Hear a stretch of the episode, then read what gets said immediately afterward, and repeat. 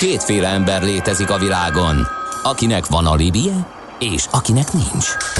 Az elsőnek ajánlott minket hallgatni, a másodiknak kötelező. Te melyik vagy? Millás reggeli, a 90.9 Jazzy Rádió gazdasági mapetsója. Ez nem animi, ez tény. Köszönjük a kedves hallgatókat, megyünk tovább a millás reggelivel. Itt a 90.9 Jazzin, augusztus 23-a hétfő reggel van, 4.9, és itt van velünk Kántor Endre. És Gede Balázs. És a 0630 20 10 909 es SMS, WhatsApp és Viber számunk is. Azt mondja, hogy... Közlekedési hát, információkat keresünk. Igen. Budapest legfrissebb közlekedési hírei, itt a 90.9 jazz Egy meghibásodott gépjármű veszteg el a külső sávban az M3-as kivezető szakaszának kacsó úti felüljáró után én ezt az információt találtam. Vivian segített nekünk itt a szomszédból, azt írja, hogy a rendőrök irányítják a forgalmat a szénatérnél, ahol nem működnek a lámpák. Köszönjük szépen. Az útinfon pedig arról tájékoztat, hogy most már 45-50 perc a menetidő növekedés az m 0 autó déli szakaszán, ahol élénk a forgalom az M1-es autópálya felé Dunaharasztitól. Az ellenkező irányban az m felé nagy téténynél lassult le az előrejutás, de nincs jelentős fennakadás. Aztán az M3-as autópályán főváros felé Bak térségében az m befelé lassabb haladásra, szakaszos torlódásra kell készülni. Az, az M70-es autópályán az M7-es felé vezető oldalon a 9-es kilométernél egy személyautó védőkorlátnak ütközött, a külső sávot zárták le emiatt. Az adó a jövedelem újrafelosztásának egyik formája, a költségvetés bevételeinek fő forrása, a jövedelem szabályozás eszköze. Az adóztatás fő célja anyagi eszközök biztosítása közcélok megvalósításához. Nézd meg az ország adózását, és megtudod, kik lakják. Adóvilág, a millás reggeli rendhagyó gazdasági utazási magazinja, ahol az adózáson és gazdaságon keresztül mutatjuk be, milyen is egy ország vagy régió. Adóvilág, iránytű nemzetközi adóügyekhez. Hát egy elég nagy falat következik most a adóvilág rovatunkban, mert hogy Németországot fogjuk egy kicsit gorcső alá venni a választások előtt, ugye az Európai Unió egyik legnagyobb gazdasága alapító tengely állama. A német parlamenti választások ezért ugye nem csak a szövetségi köztársaságra, hanem az euróra és az egész Európára hatással lesznek adóvilág rovatunkban azt vizsgáljuk meg, hogy gazdasági, adóügyi és politikai értelemben mire lehet számítani. Érdemes még Rosenheimi rendszámtáblát váltani a luxusautókra, mert a német adóval kapcsolatosan ez jut az ember eszébe. Itt van velünk Gerenti Zoli, a BDO adó tanácsadó partnere Magyarország ügyvezetője. Szia, jó reggelt! Sziasztok, jó reggelt! Na hát Németország. Így van, így van, tehát uh, szövetségi uh, választások jönnek, ez a legnagyobb választásuk. Itt választanak a kancellát és a Bundestagot. Uh, azt tudni kell, hogy a Németország, mint ahogy a, a nevében van, ahogy tanultuk, Német Szövetségi Köztársaság, tehát 16, uh, hát mi tartománynak hívjuk ők országnak, tehát uh, ilyen lendernek. Uh, a 16 ország adja ki ezt a 83 millió főt, és eh, hát ezek egy, sok, sok, eh, sok eh, annak ellenére, hogy kisebb, mint Magyarország, népességben, meg teljesítményben tehát, kimagaslóak. Tehát a legnagyobb tartományaik, tehát meg egy párat, ami 10 millió körüli, az például Baden-Württemberg, az 11 milliós, Bayern az 13 milliós, Berlin és Brandenburg környéke, tehát Berlin és környéke csak 5,1, de az sem kicsi, aztán Hessen az egy 6,3 és ez Frankfurt környéke, akkor e, Hannover környéke, Niedersachsen az 8 milliós, Nordrhein-Westfália 17,9 milliós, ez a Ruhrvidék,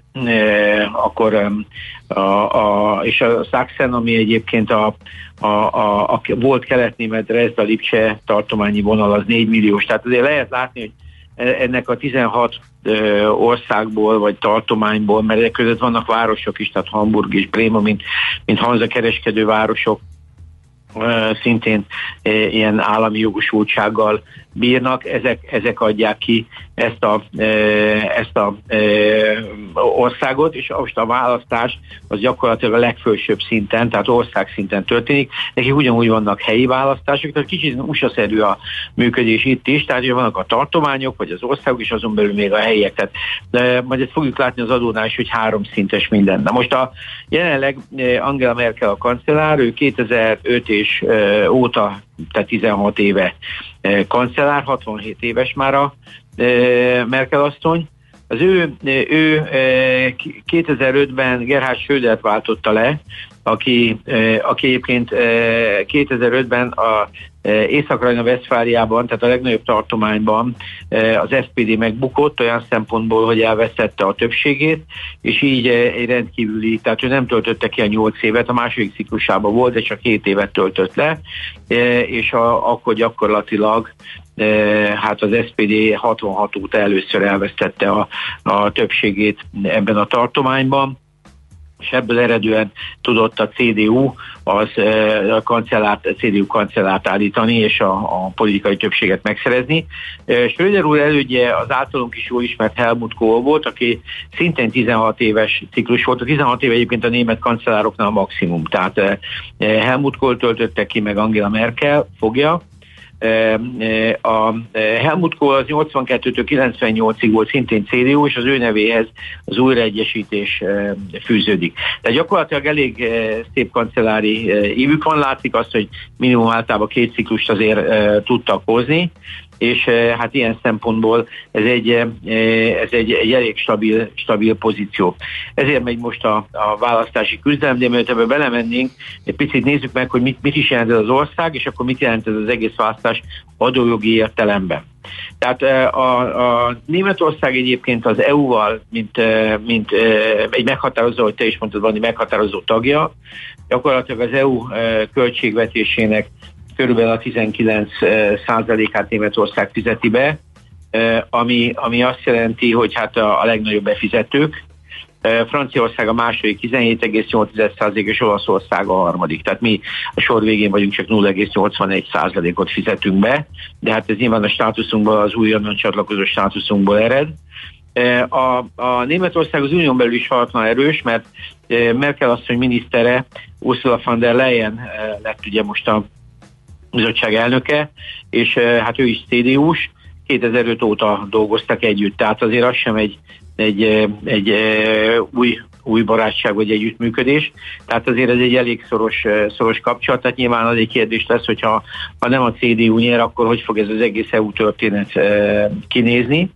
Na most maga a gazdaság, az, a német gazdaság az egyszerűen robosztus, tehát azt látjuk, hogy a világ harmadik legnagyobb exportőle, exportőre úgy, hogy a, a most ilyen milliárd dollárokba beszélünk, akkor Kína 2590, ezek 20-as adatok 2590 milliárd dollár exportvolument mutatott fel, az USA több mint 300 millió emberrel 1,4 milliárd, 1,432 milliárd dollár, és a harmadik Németország 1,380 milliárd dollárra. Szóval ez elképesztő, és utána Hollandia jön már csak 674-jel, meg Japán. Na most egyébként a világban a negyedik legnagyobb gazdaság, tehát a, a, a japánok a GDP-ben megelőzik, megelőzik Németországot, tehát mindenképpen egy top-top országról beszélünk. Én most nem mennék ahol bele, hogy miből áll ez a, a gazdaság, de az azért látszik, hogy egy, egy teljes vertikumú gazdaság, tehát itt a csavartól a hajógyártáson át, repülőgépgyártáson át mindent tudnak gyártani, tehát egy nagyon, nagyon felkészült, nagyon komoly gazdaság. A, a klasszikus, igazi klasszikus gazdaság, amelyik egyébként a digitális gazdaságról szerintem egy picit lemaradt, ez egy, ez egy nagyon érdekes téma, hogy, hogy hol, van, hol van egyébként egyáltalán Európa az amerikai digitalizációs cégekhez képest, ez ugye ezt láttuk a digitális adóknál. Igen, és ez a legnagyobb hiányosság, ugye, hogy Kína és Amerika egymásnak feszül, a kibertérben ugye még Oroszország jelen van nagyon erősen, és hát Európa pedig hol van, nincsen meg a megfelelője a igen. nagyoknak, a Google-nak, a Facebook-nak, a TikTok-nak, és lehet az Alibabának, és lehet még emlégetni. Igen, de nagyon érdekes, amit mondasz, mert ha, ha visszaemlékeztek, Németországban a csomagküldő cégek, tehát az Otto, a Quelle, a Neckermann, azok a 70-es, 80-as években óriási volumenben a klasszikus módon küldték, tehát a, a, a, a csomókat. Tehát az, amit az Amazon csinál, az, az Németország már a 60-as, 70-es évektől tökéletesen működtette. Ha belegondoltok, akkor nagyanyáink, anyáink a Quelle meg egyéb ilyen katalógusokon nézték meg, hogy mi van a világban új és szép, ezek ilyen 400 oldalas, milyen telefon, telefonkönyvszerű katalógusok voltak, és ezek a cégek a legnagyobb csomagküldők voltak. És ezek a cégek egyébként ezt a digitalizációs fordulatot nem tudták venni. Mind a három elvérzett. Tehát az Otto van még valamennyire lábon, de, de igazából az Amazon a semmiből jött, és valójában legázolta őket. Holott ezek a cégek ugyanezt a modellt már működtették. Tehát valahogy a Németországnak ez a digitális átállás nem nem ment. De ettől függetlenül a német gazdaság ott van, ahol van. A nehézipar, a robosztus, látjuk, hogy autóipar épül rá, szóval egy nagyon komoly teljesítmény nyújt. Látjuk, hogy az EU-nak egy alap, alapköve, és az egyfőre jutó GDP-je is jó, abban egyébként Európában a hatodikok, tehát az, az nem, nem annyira jó, mint amennyit gondolnánk, de azért azt is kell látni, hogy ez egy nehéz pálya az EU-ban, mert a, aki, aki ugye az első az eh, Luxemburg az 81 ezer eurós, egyfélújtó GDP tud felmutatni, nagyjából a második Írország az hat, közel 63 ezeret, a Svédország az 42 ezeret, a negyedik Hollandia az is 40, aztán Ausztria 35 ezer, ezt láttuk múlt héten, és az németek így vannak 34 ezerrel az a hatodik helyen. Mi Magyarországon 12 ezerre hátrébb vagyunk jóval, tehát mi a sor vége felé vagyunk, de ha nyilván az újonnan csatlakozóknál egy ilyen felzárkozó kör van, és ebben mozgunk. Na most Gyakorlatilag tehát a, egy, egy nagyon-nagyon meghatározó gazdaságról beszélünk, amelyeknek a teljesítménye, azt tudjuk, hogy az unión belül is nagyon meghatározó, euróban vannak, tehát nagyon, nagyon e, meghatározó az is, hogy a németek egyáltalán milyen gazdasági folyamatokat indítanak el, vagy hogyan, e, milyen pénzpolitikát folytatnak, mert e, az az euró árfolyamát is nagyon sok mindent befolyásol. Most a mostani választásban Merkel asszony megy, és igazából azt lehet látni, hogy egy nagyon szoros küzdelem van, majd Boton megelemzi a, a, a három jelöltet, a, a CDU által e, kiválasztott Armin Laschet mert nekem annyira nem jön be így karakterében, de lehet, hogy, hogy, hogy, hogy jó lenne, nem tudom megítélni. Az SPD egy Olaf Scholz nevű e, politikust indít, e, és aki meglepetés ember, ez az Annalena Barbök, aki gyakorlatilag a zöldek oldaláról jön, és hát ő egy elég komoly felfutás mutatott idén tavasszal nyáron, aztán a kérdés, hogy megmarad, ugye ő az egyetlen hölgy jelölt, kérdés, hogy mennyire marad meg a hölgyek dominanciája. Tehát gyakorlatilag, mielőtt belemegyünk, hogy ki mit ígér, nézzük meg, hogy hogy működik a német adórendszer úgy nagyon röviden. A, a, a, német, a német adórendszer ugyanolyan szintű, mint a politikai élet, tehát vannak állami adók, vannak e, ország, tehát ami a, a szövetségi adók, vannak az állami adók, amik az egyes államokba fizetendők, és vannak a helyi adók. Na most, hogy e, a, amit a, az, a, a négy, négy állami adó van, ami, ami itt a politikai közbeszédben is téma lesz, a társasági adó, amelyikben egyébként 50%-ot a szövetség kap, és 50%-ot az egyes e, tartományok. A, e, az SZIA-ból 42,5 százalék megy a szövetség felé, 42,5 megy a, az egyes tartomány felé, ahol, ahol keletkezik ez a jövedelmadó, és 15 százalék a községnek. Ennek egyébként, ez, ez szerintem egyébként elég érdekes arány. Az áfának 49,6 százaléka megy a szövetség felé, 47,2 marad az országban, és az önkormányzat is kap ebből 3,2-t, és van egy nagyon furcsa ilyen Augeltung Steuerem, ami egy ilyen forrásadó kamat és árfolyamnyereségekre, de ennek 44%-a megy a szövetség felé, 44 az ország felé, és a 12 az önkormányzatok felé. Tehát azt lehet látni, hogy itt, a, amit a, ők bunnak hívnak, a, a, azoknak az adóbevételeire tudnak most a jelöltek javaslatot tenni. Most a mértékek szerint a társasági adójuk az 15 százalék. A német társasági adó egyébként egy elég bonyolult adó, ott e, van összevont, tehát cégcsoportok összevontan is tudnak társasági adót fizetni, ezt úgy hívják, hogy orgánsáft, ami, ami aztán még meg tudja bonítani ezt a rendszert, de a 15 százalék az, az nem rossz, viszont ehhez jön még hozzá az 5,5% szolidaritét cuslág, ez Helmut Kohl vezette be még 89-ben vagy 90-ben a német újraegyesítés finanszírozására. Akkor rávették tulajdonképpen mindenfajta jövedelemadóra magánszemélyeknél, és itt tovább is ezt nem bírnak tőle megszabadulni, ezt majd látjuk, hogy most is előszedik, de, de hát kíváncsi hogy Covid után ezt ki fogja meglépni. Az SZIA-juk az e, e, sávos és e, progresszív 45% a felső kulcsa, az áfajuk 19, és 26% ez a forrásadó a kamatokra és a, az árfolyamjelenségre. Na most azért azt kell látni, hogy mindezzel együtt a, a a, a GDP arányos adóterhelés az országnak 38,8%, ami OECD átlag fölött van, az 33,8.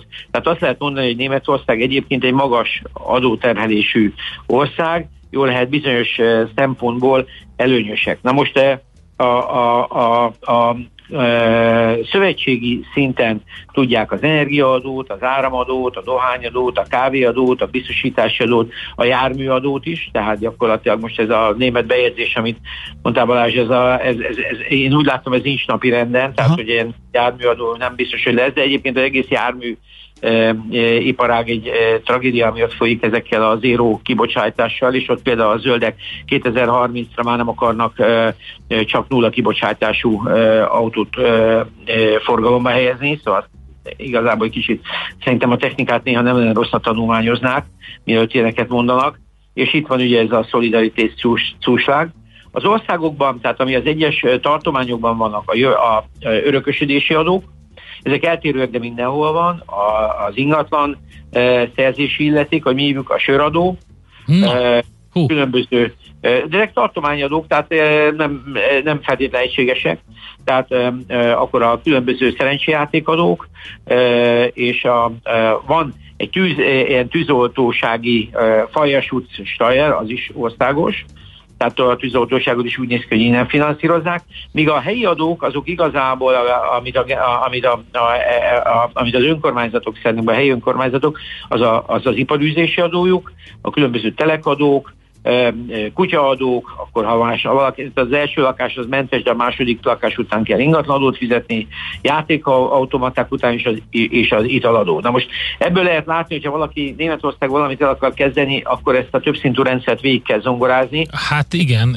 igen, és látom az önkormányzatok azért nincsenek rossz bőrben, hiszen szövetségi szinten is visszautalás megy, meg egyébként igen. van egy csomó saját jogi, Alany, a saját alanyi igen, igen. Igen, ami, ami egyébként jó, tehát azt lehet látni, hogy a német, a német, a német rendszer az összességében elég stabil.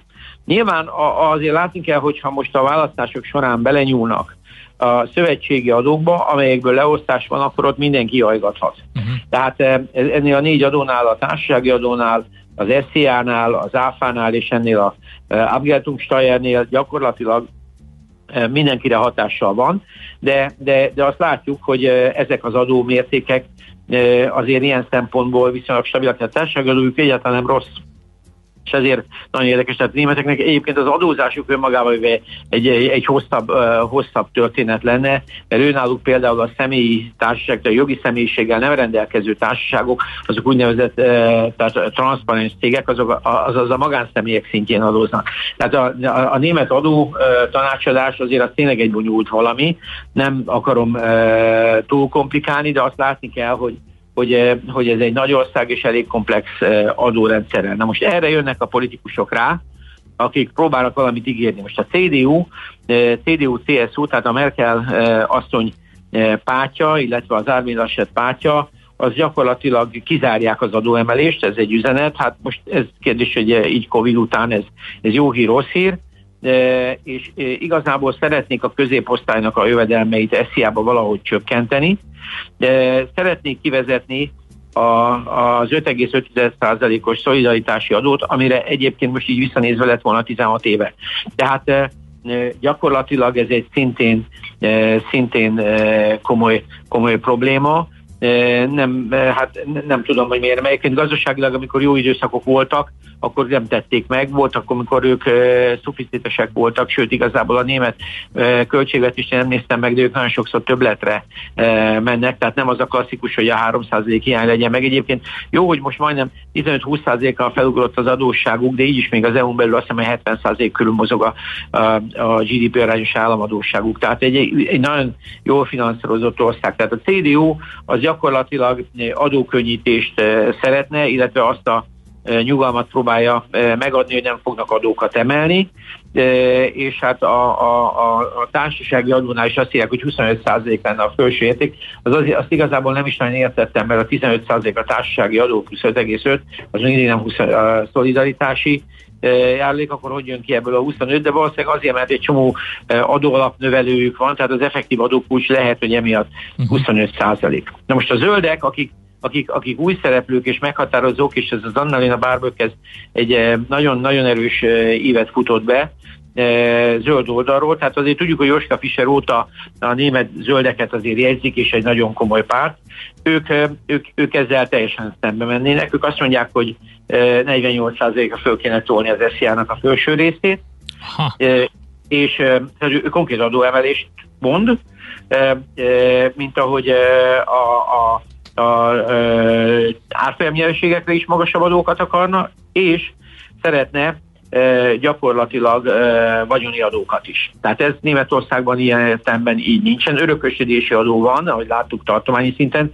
Az is egy rémálom, mert egyébként, ha belegondoltak, az a baj az örökösödési adókkal, hogy ugye azt mindig piaci értéken veszik, de ezek nem realizált jövedelmek. És a vagyonnak is a, a, az éves szintű adóztatása az egy nagyon komoly probléma, de egyet ne felejtsünk el, hogy Karl Marx szülőhazájába járunk, tehát azért a szoció, szociáldemokrácia Felegvárában, és itt azért már születtek olyan gondolatok, amik, amik a világot megváltoztatták. Tehát itt, itt, itt, itt ez egy komoly kérdés, hogy hogy e, ebből mi lesz, és ők egyébként ezt a fajta adóemelést még egy digitális adóval is megfejelnék. Ezt szerintem e, nem igazán értem, hogy a választásban ez hogy maradt nekik benne, mert pont a, látjuk, hogy az OECD ez ezt, e, ezt lövi e, keresztbe, tehát gyakorlatilag, de, és emiatt ennek talán így nem lenne helye, de, de mindenképpen ők a digitális cégekkel is szeretnének külön foglalkozni, adózásban is őket bevonni az adózás körébe. Ez nyilván a külföldi cégekre vonatkozik, mert a hazai digitális cégek azért nem olyan jelentősek, tehát az SAP-val el lehetne kezdeni még egy kicsit játszani, de, de szerintem az SAP lerakja azt a adóvolument, amit tőle elvárnak. Az SPD, a, amelyik gyakorlatilag a, ugye a szociáldemokraták, ők, ők is a vagyoni adót szeretnék, tehát a vagyonadózást szeretnék visszahozni ami hát azért nem jó, ha már két párt mondja, tehát ez azért ez nem szokott jó lenni, és hát emelnének adókat is, de főleg a gazdagok terhére, tehát kicsit ez az USA demokrata irányvonal, miközben a középosztálynak, középosztálynak szeretnének egyfajta adókedvezményt adni. Itt ők nem beszélnek jelentősebb de, hát adócsökkentésről. Tehát ők ezt nem, nem mondják. Az FDP, amelyiknek van jelöltje, de igazából nem súlyponti e, szereplő, tehát e, e, ez a Christian Linner, aki hát nem, nem valószínű, hogy, hogy itt labdába tud rugni, ők azért ennek megfelelően elég bátrak is, tehát ők, ők mindenhol adócsökkentést szeretnének, és hát a társaságoknál is, hogy jöjjön le a, a társasági adószint egy kicsit az effektív az OECD átlagra, akkor ők azt szeretnék azt, hogy a 42% legyen a felső legmagasabb SZIA adókulcs, és szeretnének egy olyan negatív profit adót, ami azt jelenti, hogy ha egy társaság veszteséges, akkor visszakapja azokat a, vagy visszakap egy részét annak a társaság annak, amit befizetett, hogy a likviditása javuljon. Ez egy érdekes dolog egyébként, hogy, hogy, hogy, hogy az állam nem csak kap, hanem ad is, de ezt azért látjuk, hogy a németeknél is több szintű Covid támogatások voltak, de ez az FDP-nek egy elég váltó javaslata, nem érzem ütőképesnek, de azért azt lehet látni, hogy, hogy vannak a mostani választásnak is adó, adóhatásai, ami nem gondolom, hogy a németek ez alapján fogják eldönteni, hogy ki lesz a befutó. A vállalkozók szempontjából azért biztos, hogy nem érdektelen, hogy lesz-e például vagyonadó, mert szerintem az, ha két párt is mondja, és így különbözők különböző színekkel nézik itt a, a koalíciót, tehát ugye a négy szín az úgy néz ki, hogy a, a CDU az a fekete, a piros az az SPD, a zöld az a zöld, és a sárga a, az FDP, tehát a szabaddemokraták, és hát ennek mondják, hogy ilyen közlekedési lámpa koalíció, meg Jamaika koalíció, szóval itt össze-vissza, de ők ezt ebbe a, ebbe a négyes színkombináció mondják. Tehát nagyon nem mindegy, hogy ki fog bejutni. Egy látszik, hogy az országnak az adósság állománya picit megnőtt, tehát a költségvetési szinten komolyabban kell ezzel a témával foglalkozni, plusz nagyon komoly infrastruktúrális, infrastruktúrális elmaradások is vannak. Ha belegondoltok az autózás kapcsán, ugye többször előjött már, hogy ezt az autópályadíjazást, be, autópályadíjat be kéne vezetni. Igen, de hát ez egy nagyon nehéz ügy a németeknél, hogy hagyományosan nem tudják megcsinálni. Igen, van ide be fogják vezetni, mert ugye az autópályák használódnak, a logisztika virágzik, és választások előtt szerintem nem merték bevezetni, de, de majdnem biztos, hogy be fogják vezetni. A iszonyú tartalékokat is lehet látni, mert egy 19%-os áfa ebben a volumenben azért az nem kicsi, tehát ott egy százalékkal is óriásikat lehet billenteni. Tehát én szerintem most egy ilyen kivárás előtti nyugalom van a német e, gazdaságban, ami, ami, ami fontos, de igazából azt lehet látni, hogy azokat a hiányosságokat, amikről beszéltünk, amik európai szemmel is jól láthatóak, tehát az informatikában és itt tovább, azokat nem az adórendszer fogja megoldani. Szóval kíváncsi vagyok, hogy ebből a három jelöltből ki fog befutni. Ha a zöld fut be, szerintem az adójogilag egy egy csendes katasztrófa lesz, arról nem beszélve, hogy az autógyártóknak meg kéne tanítani a zöldeknek, hogy mit és milyen tempóba lehet átállítani, mert ők úgy gondolják, hogy a... Tehát szerintem... De, most Zoli, lassan el kell köszönni, mert a botonra Igen. nem marad időnk, nagyon megcsúsztunk. Rendben. Jó? Hey, bocsánat, Úgyhogy, akkor itt tartunk. Így van, átérünk egy kis választási esélylatolgatásra akkor a botonda. Nagyon szépen köszönjük. Szia, szia. Sziasztok.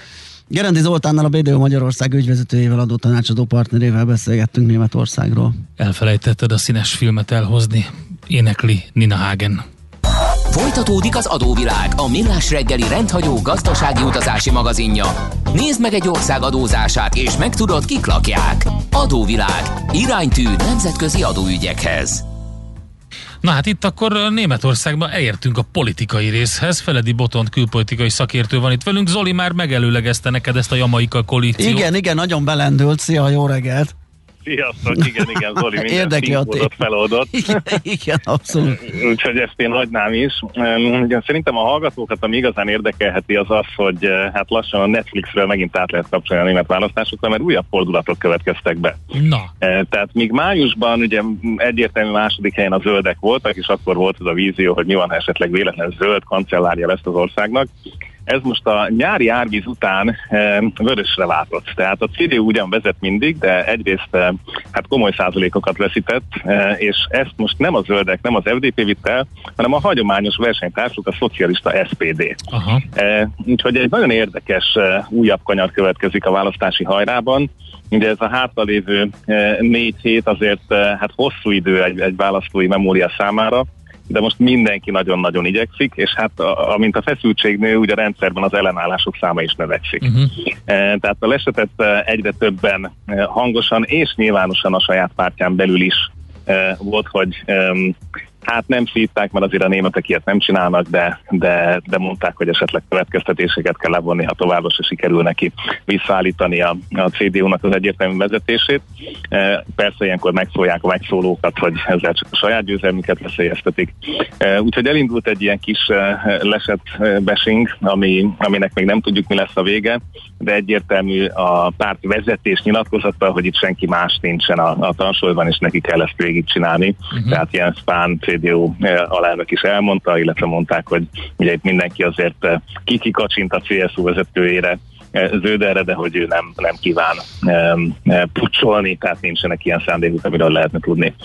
Ami, ami érdekes, az a szocialistáknál mérik külön a, a személyi kompetenciákat is, és, és hát lesett jobban esik, mint a CDU, viszont maga um, Olaf Scholz pedig jobban jön föl, mint az SPD. Tehát uh, itt, itt egy egész érdekes személyi konfliktus is kezd kialakulni a két középkorú német politikus úr között amiben ebben a küzdelemben érdekes módon Berbrock a zöld női kancellárjelölt stabil harmadik helyen van.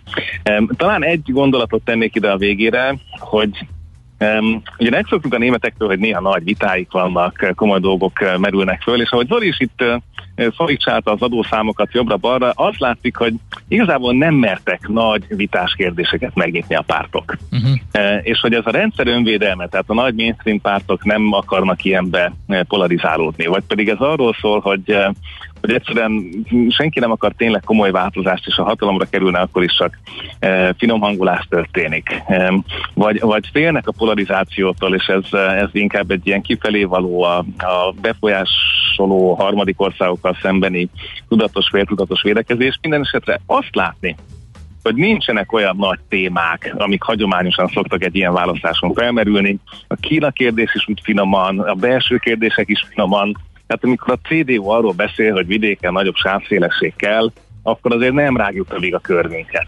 Uh-huh. Um, úgyhogy, uh, úgyhogy most ez egy érdekes kérdés, hogy a maradék négy hétben előkerülnek esetleg olyan típusú uh, választói kérdések, aha amivel a törésvonalakon hirtelen eh, elkezdenek hidakat verni és megpróbálni ellopni a másik szavazóit.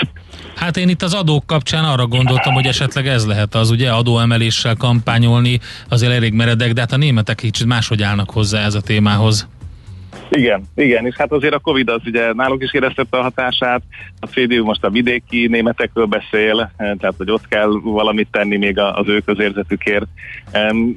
Érdekes módon az egész menekült, hogy azért messze nincs annyira a homloktérben uh-huh. ahhoz képest, hogy a legnagyobb felvevő ország voltak. Az AFD pedig egy-két százalékokat mozog föl le, tehát nem, nem különösebben róla szól ez a történet eh, szövetségi szinten. Eh, úgyhogy, úgyhogy hát nagyon-nagyon izgalmas lesz szerintem a következő négy hét. Mm, biztos, hogy a jelöltek körül is eh, egyre forróbb a víz, ugye a, a zöld jelöltet a nagyon-nagyon megtépázta a sajtó az elmúlt hónapokban, tehát amikor ott májusban megemelkedtek a számok, akkor láthatólag azért a, a, a sajtó elkezdte őt is eh, elővenni, persze, mint mindenkinél.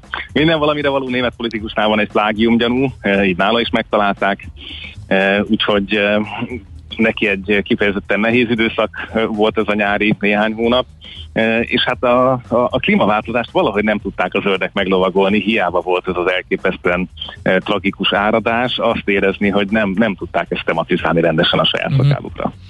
Hát jó, figyeljük akkor, mi történik. Abszolút Köszönjük szépen, lesz, köszi, szép napot neked! Nektek is hallgatunk, hogy szerusztak. Szia! Dr. Botondi... Uh, Dr. Dr. Botondi Feled. Dr. Botondi Feled. Dr. Feledi Botont, külpolitikai szakértő egészítette ki Zoli mondanóját Németországról. Adóvilág, a millás reggeli rendhagyó gazdasági utazási magazinja hangzott el, ahol az adózáson és gazdaságon keresztül mutatjuk be, milyen is egy-egy ország vagy régió. Adóvilág, iránytű nemzetközi adóügyekhez.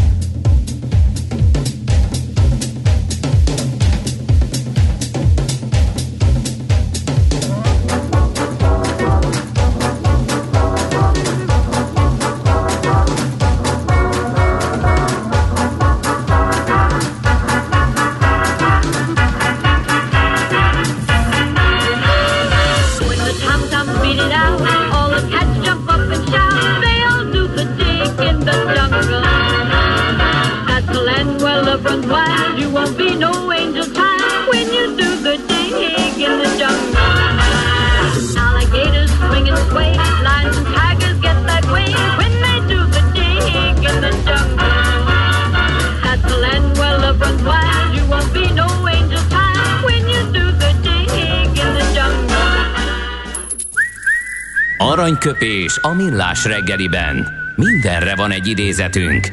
Ez megspórolja az eredeti gondolatokat. De nem mind arany, ami fényli. Lehet kedvező körülmények közt gyémánt is. 1877-ben ezen a napon született Szabó Ervin társadalomtudós könyvtáros, aki majdnem, hogy a tőzsdézésről és talán a Robin Hood jelenségről írta, vagy mondta, az egyiknek tulajdona, a másiknak nincs telensége. Igen. Úgyhogy erre tessék odafigyelni. Aranyköpés hangzott el a millás reggeliben.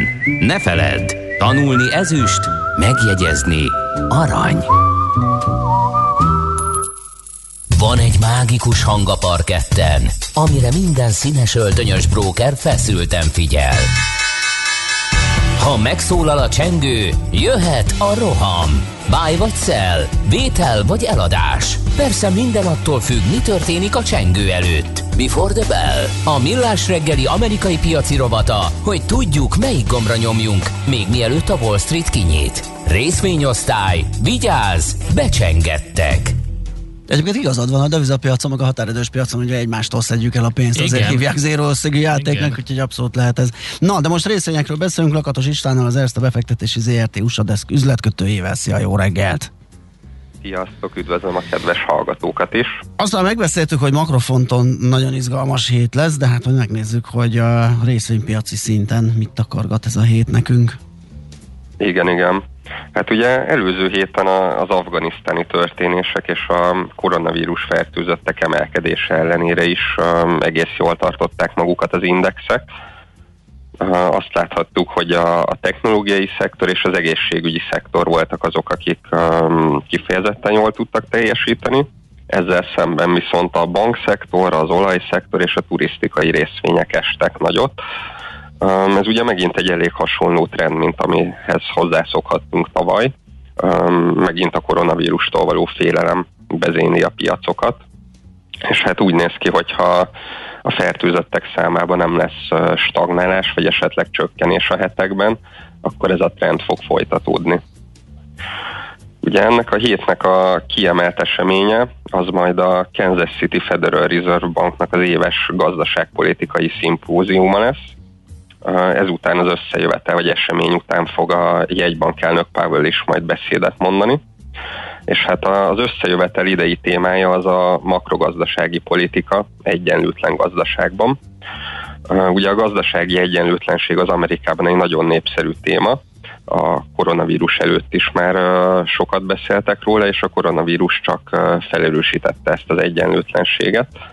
Ez ugye jól látszódik a tőzsdéken is, mint említettem például a tech szektornak a szárnyalását, és ezzel szemben pedig ugye a turisztikai szegmensben pedig rengeteg cég ment csődbe, és továbbra is ugye ezek inkább veszteséges vállalatok. És ugyanez az egyenlőtlenség a társadalomban is jól megfigyelhető. Amerikában sokszor szokták emlegetni, hogy a milliárdosok azok évről évre egyre gazdagabbak, és ez a koronavírus alatt is így volt. Ezzel szemben az átlag emberek pedig ugye nem érzik ugyanezt a mértékű gazdagodást. Úgyhogy um, erről fogjuk majd uh, Jerome Powell-t hallani, beszélni, illetve biztosan uh, szót fog majd ejteni az inflációról és a kamatemelésről, illetve a kötvényvásárlási programról. Tehát um, a, szokásos témák majd megint terítéken lesznek. És itt beszélnék egy kicsit um, Michael Burry-nek a befektetési alapjáról is. Um, Michael Burry, ő, ő ugye a világ egyik legismertebb befektetője a 2008-as válság óta. Ő volt az első befektető, aki ott uh, felismerte és kihasználta azt, hogy um, közeledik egy elzáró hitelválság, és ezzel magának több mint 100 millió dollárt, a befektetőinek pedig több mint 700 millió dollárt keresett. Csináltak is az életének erről a részéről egy filmet, Big Short címen, Igen. Igen. és ott Christian Bale alakította őt. Hát azóta Michael Burry nagyon ismert, és befektetők ugye előszeretettel szokták követni az ő portfólióját, illetve hogy milyen gondolatok vezérlik az ő döntéseit és um, két milliárd dolláros portfólióját azt uh, a napokban tette közzé. Nagyon érdekes, hogy a legnagyobb pozíciója az uh, 35% a portfóliójának. Ez egy um, Tesla put opció. Hm. Gyorsan annyit elmondanék, hogy az opcióknál a put a- az azt jelenti, hogy a befektető a mögöttes terméknek a esésére számít, call opció pedig azt, hogy a mögöttes termék árfolyamának a növekedésére számít. Michael Burry mostanában főleg uh, opciókkal játsza meg az ötleteit. Um, tehát a legnagyobb pozíciója az egy Tesla put, 35%-a a portfóliójának, tehát látszódik, hogy nem fél kockázatot vállalni, A második legnagyobb pozíciója az a TLT Treasury Bond ETF-re egy put, ez is nagyon nagy része a portfóliójának, majdnem 15 százalék, tehát ez egyértelműen azt mutatja, hogy kamat emelkedésre fogad, illetve szintén put opcióval fogad az ARK befektetési alap ellen, ami szintén egy elég ismert um, befektetési alap, és um, ugye arról ismert, hogy uh, nagyon innovatív növekedési papíroknak a részvényeit vásárolja. Ezek ellen fogad most Michael Burry, ugyanis úgy gondolja, hogy egy magas kamat környezetben a jövőbeni profitok kevésbé értékesek, viszont sokkal jobban felértékelődnek a jelenlegi cash flow, illetve profitok, ez látszódik azon is, hogy milyen részvényeket vásárol, illetve milyen részvényekre vannak kólopciói. Ezek között van a Walmart, a CVS, a Kraft Heinz, a Facebook és a Google részvényei.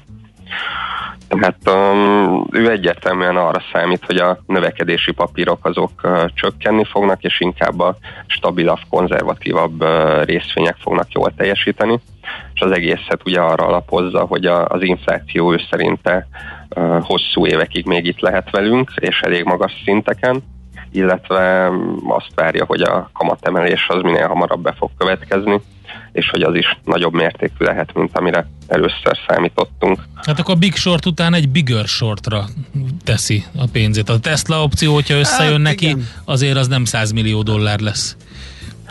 Ez hát a... igen, igen, az, azon óriásit lehet keresni, ugyanis csak a Tesla put opcióban van több mint 700 millió dollár. Uh-huh. Hát mondjuk bukni is lehet, hogyha nincs igaza, ugye? Igen. Hát bukni is lehet, igen. Tehát ő híres is arról, hogy ha hisz valamiben, akkor azt um, nagyon komoly pénzen játsza meg. Ugye 2008-ban is úgy volt, hogy hónapokig ellene ment a, a pozíciója, és a legtöbb befektetője ki akarta venni a pénzt az alapból, és mert tényleg nagyon a végét járták, amikor összejött neki, és akkor hirtelen meg sokszorozta a, a portfóliójának az értékét.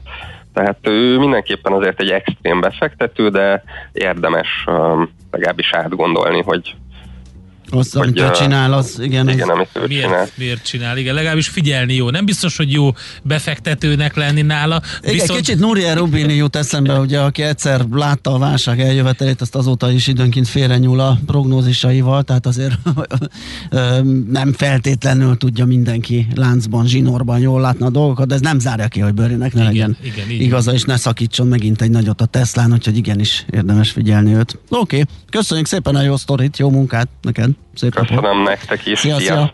Lakatos Istvánnal az Erste befektetési ZRT USA Desk üzletkötőjével beszélgettünk. Minden attól függ, mi történik a csengő előtt. Before the Bell. A millás reggeli amerikai piaci rovata hangzott el. Azt írja a troll megjött, hogy a Vatikán opcióira lenne kíváncsi, nem egy XY aktuális hírességre. Sziasztok, amúgy. Nem mellesleg köszönt is egyet. Uh, igen, és a német digitalizációról ír egy kedves hallgató 49-es számról, tehát igen, csak tapasztalja és érzi, hogy ez hogy is áll. Téma Németország a digitalizációban való elmaradás. Régi elavult az infrastruktúra szolgáltatói oldalon is, és drága. 35 eurót fizetek havonta 45 megabitért, hmm. ami időnként leszakad. Szinte minden Németországban lakó ismerősen panaszkodik a telkó szolgáltatások minőségére, mind telefon, mind internet szolgáltatás. Ehhez képest Magyarországon meg Lengyelországban az 1 gigabites optikai kábeleken szolgáltatás kötik be a lakásokba, házakba havi 10 eurós előfizetési díjért. Ezt megfejelik, hogy mindenhol papír, aláírás, pecsétet a hagyományos postában. Bár a pandémia ebből kilökni kezdi az országot, vannak már biztató kezdeti jelek, de bürokráciában Magyarország kiskutya, maradjunk a fülénél, Németországhoz képest. Ezt kaptuk tehát a 0630 2010 909 re várunk további infókat, kérdéseket, most mit Andi hírei jönnek, utána pedig visszajövünk, folytatjuk a millás reggelit, még pedig... Nagyon még, izgalmas. A traktort már említettünk, ugye? Igen. A tőzsdei összefoglalóban, Igen. a DIRT, akinek gyors jelentése jött, vagy valamilyen jött, valamilyen tőzsdei ügyből kifolyólag. Hát most nem feltétlenül, vagy nem tudom egyébként kik csinálják ezt, de a Mihálovics gazdában minden is. esetre tűpontos zöld traktorokról fogunk beszélgetni, ez lesz tehát Táblagépről irányítható csúcs technológiás gépekről, műholdas helymeghatározásról, ilyesmikről lesz szó, úgyhogy Miálovics gazdarovatunk jön, utána pedig majd a tőzsde nyitás után Heuréka élmény rovatunkban azt feszegetjük Rabárpád jövőkutatóval, hogy felkészülte az emberiség a teljes virtuális létre. Kijött ugye Ernest Klein Ready Player 2 című könyve, a Ready Player One nagy sikerű nemzetközi bestseller folytatása, ebben egy picit még tovább viszi a virtuális létet és a tudatra ébredő, öntudatra ébredő mesterséges intelligenciát. Hát kíváncsian várjuk, hogy mit mond Rabárpád ezekről a témákról. Műsorunkban termék megjelenítést hallhattak.